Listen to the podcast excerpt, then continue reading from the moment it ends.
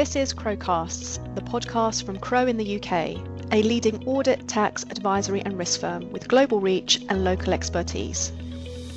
In our podcasts, you will hear from our specialists offering insight and pragmatic advice to businesses of all sizes, professional practices, non profit organisations, pension funds, and private clients.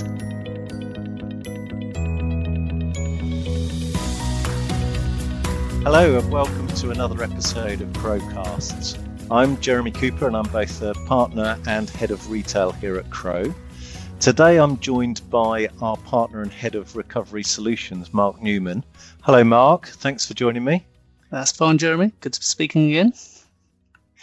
With now, with Christmas only a few weeks away, today we're going to be talking about retail in the lead up to the festive period, looking at what retailers and consumers can be doing now to be prepared, as well as looking at some of the recent breaking news regarding the demise of some major UK retailers due to the ongoing impact of COVID 19. At the moment, we've seen acceleration in the growth of non store retail since the beginning of the pandemic in March. The latest ONS data for October shows online year on year retail sales have grown by 60% and now stand at 28.5% of all retail sales in the UK, which, which is quite a staggering um, figure. The impact of this growth in online is countered, obviously, by a decline in the bricks and mortar retail sales that's been exacerbated by the closure of non essential retail stores during the first and second lockdowns. Coupled with this, we have seen the uncertainty of Brexit and the impact this has had not just on consumer confidence, but also on supply chains for retailers. Unfortunately, while some retailers have seen a surge in business, as mentioned, it's not been good news for all businesses. You may have heard the recent news regarding Arcadia, who have gone into administration recently. And Mark, I know this is an area of expertise for you. Can you give some more detail around what's happened here and, and what businesses such as Arcadia Group are facing now? Yeah, certainly. The situation that we've all faced over the last nine months has focused on uh, the problems that have been caused by uh, the COVID situation. But the the retail situation has been, been, having problems for some time, and so businesses such as Arcadia uh, and also Debenhams this week have gone into liquidation as well. But they had problems before, and so this has brought into sharp focus the problems they were facing and it's not necessarily evidence of the whole of the high street is falling over. You're right. Retail has been um, suffering over a number of years, and we've seen um, a real change in buying patterns, and undoubtedly the online revolution has been happening. And some retailers have really embraced that and have prepared for it, and are, and are seeing a massive surge in their online sales, whilst their bricks and mortar sales are, are down and others have had structural problems, and Arcadia is certainly one of those, uh, along with Debenhams, where they haven't really kept up with what's going on within their business model. I guess if you're a retailer at the moment and you're struggling with having had your stores closed, maybe you've got supply chain problems, you've got rent that's due to landlords, you've had to furlough staff, and and things are looking pretty bleak. What advice would you give, Mark, to those retailers? What sort of things could they be doing now to try and make sure that their businesses survive through some form of restructure? The fundamental thing is that if people are facing problems, it's to talk to the people who are the influencers of those problems. And so if you're having problems with, or potential problems with rent, though that is something that's just recently been, or literally uh, on the 9th of December, that's now been extended that a landlord can't take any action with regard to recovering rent until 31st of March next year. But it does mean that in due course, the rent will all become due. And so some uh, people will have a year's rent, which potentially could be pursued in April next year. And so waiting until April to have the discussions with the landlord is leaving it late having discussions before then to explain that we are still trading, we'll be trading out of this, but we need to discuss a mutually agreeable solution to sorting out that rent over the over whatever extended period, or maybe forgiveness of some of the rent. And that really goes for anyone who is a supplier, or if it's HMRC, having discussions with them you know, at an early stage, and if need be, finding you know, professionals who can assist you, who not just dealing with one company, they'll generally professionals will have you know tens or hundreds of clients, and so they've seen these problems before. So it's finding people to talk to, talk through what the issues are, and then discussing them with people before they become serious issues. I think that's really good advice there, Mark. And you know, the moratorium, as you say, it's a it, it's it's a deferral of the rent. It's not waiving it, and and talking to the landlords, talking to suppliers who you owe money to, and talking to uh, your bankers, your your funders, and hopefully coming up with a plan uh, that allows your business to continue through what has been an exceptionally hard year for retail. I think that's some really good advice. And I suppose the, the only thing I'd add to that is try to be realistic about what's achievable and don't bury your head in the in the sand. In the role you've done, Mark, I'm sure you've seen many business where the owners actually, if you looked back at what had happened to their business and before they went into administration, you could see that it was going to go there, and they've just delayed the inevitable. That's right, Jeremy. And, and looking back over the years of um, that, almost every situation you could say something could have been done earlier. But I will always counter that with if you're an entrepreneur, so if you're running your own business, then you will always have difficult times. Often in the first year or two, there have been times when you're not sure whether the business is going to survive.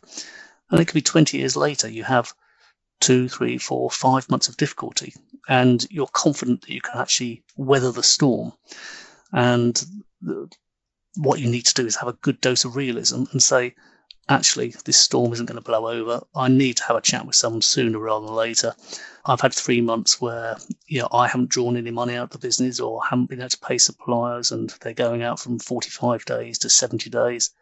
That's the time to have a chat with someone and say, I just need a sense check here. Is it worth me carrying on here? Do I need to make some significant changes? Do I need to talk to the suppliers or, as you say, the bank or anyone else who's financially involved in the business? Yeah, that's really good, really good advice there, Mark. And I think there's there's another aspect to this as well, isn't there? Because sometimes when you're talking to um, creditors and, and explaining you've got difficulties, if you're the entrepreneur, if you're the owner of the business, they don't necessarily take you that seriously.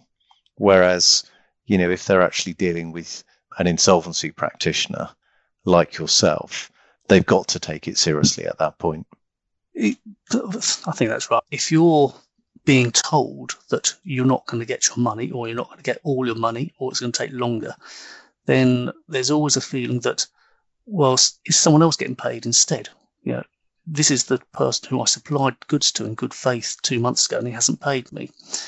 If someone independent is then looking over the business and then speaks to that person, then they they'll see that the independent person, whether it's an insolvency practitioner or another advisor, has had a look at the whole, and so they'll be saying, "Well, I've had a look at the business. I've seen that the business owes X pounds. This is what we need to discuss and agree." And so there's a feeling that the independence, uh, someone's had a review of the overall business, and it's not just, um, oh, I can only pay you 50p in the pound over the next six months. And they say, well, surely John down the road, he's getting more money. It's the independence that you know I think people want to see, and will then give more credibility to the offer that's on the table. Yeah, absolutely. And I th- and I think one of the things that strikes me is that you know you refer to yourself as a, a recovery partner rather than an insolvency partner, which I think when I was a lad used to be what uh, people in your profession were called. And I, I like the fact that you're called that because actually, to my mind, one of the advantages of seeing an insolvency practitioner is actually to see what can be rescued from a difficult situation.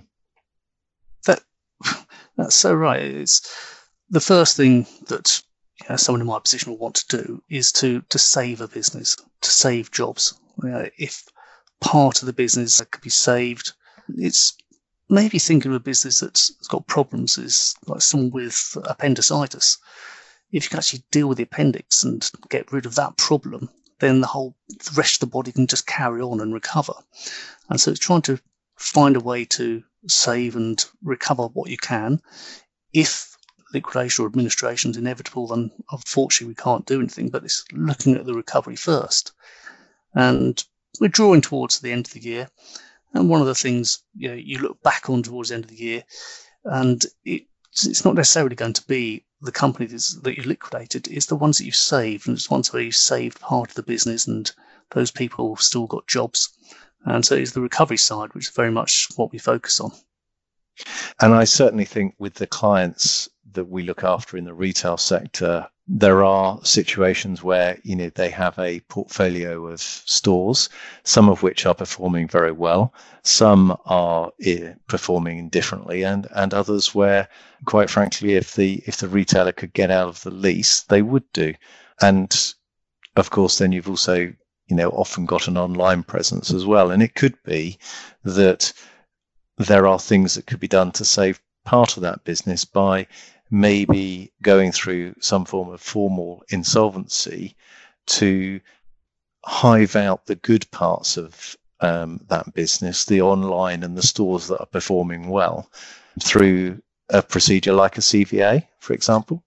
Yes, that's right. And I know probably a little bit, maybe a little bit graphic, but my appendicitis situation, it, it could be that you've got a store which is not doing very well at all and potentially threatening the whole. And so if you've got a group of stores, there's one where it's got an onerous lease and you need to deal with that, but you can't within the live company because a landlord, quite understandably, he's got the rent that he wants to get paid. But to save the business, then a recovery procedure such as a CVA, possibly administration, but ideally something less uh, disruptive than that, can lead to effectively uh, a change in the terms of the lease or leases being um, abandoned effectively. Uh, so then you can continue with the rest of the stores and then deal with that one problem through the process. And how easy is it to do these sorts of procedures, Mark? Well, CVAs are all over the news, and so over the last few years, we've had uh, I think Debenhams have been through two or three, and then Arcadia went through one earlier this year, and so they they are best suited when we're talking with about CVAs to reduce rent, where you have a reasonably large number of outlets. If someone's got three outlets, a CVA isn't really going to work. We haven't got enough people to vote, and unfortunately, enough claims on the landlords. You need to be in a situation where you have a reasonably large number of landlord situations where the proposal you can put forward may be that quite a lot of the landlords getting paid in full, some are taking a rent cut, and some are leases that you want to remove yourself from. And so to enter into a CVA isn't, you know, it is onerous, but it's not as disruptive as an administration. Uh, but you need to have some critical mass to do it. And just to hang some numbers on it, the number of CVAs each year run into maybe a few hundred, two or three hundred, maybe even 400 in a busy year for total CVAs.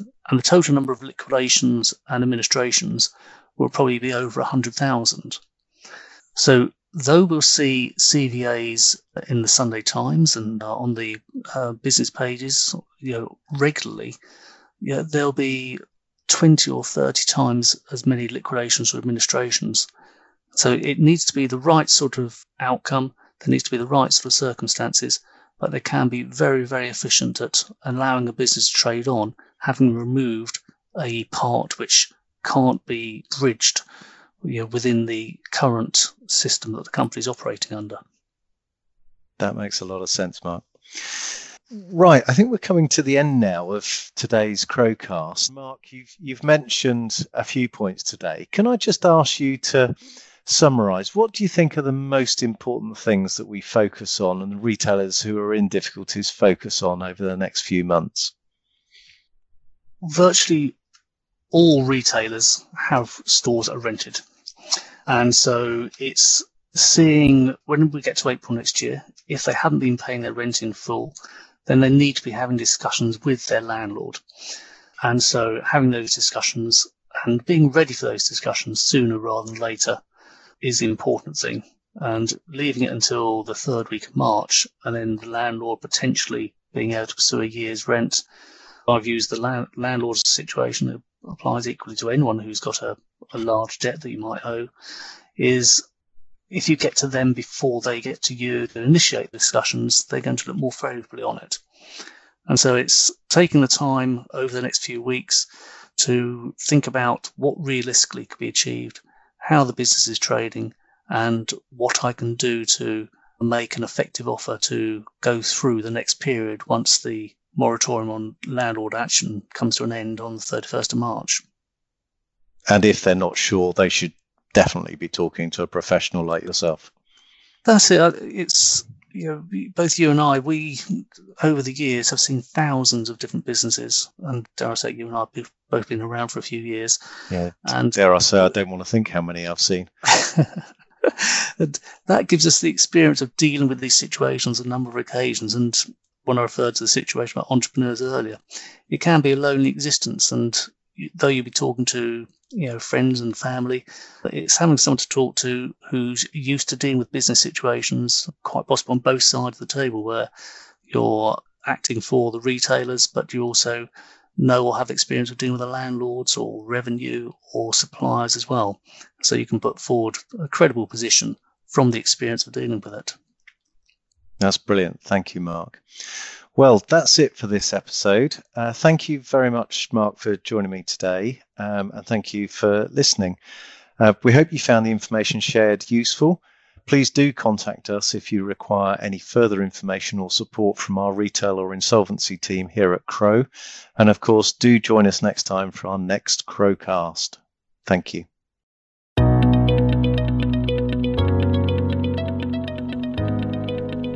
Tune in next time for another episode of Crowecasts. For more information about Crowe, our services, industries we advise, and insights, visit crowe.co.uk. We are an independent member of Crowe Global, the eighth largest accounting network in the world. You can connect with us on social media by following Crowe UK on LinkedIn or at Crowe UK on Twitter.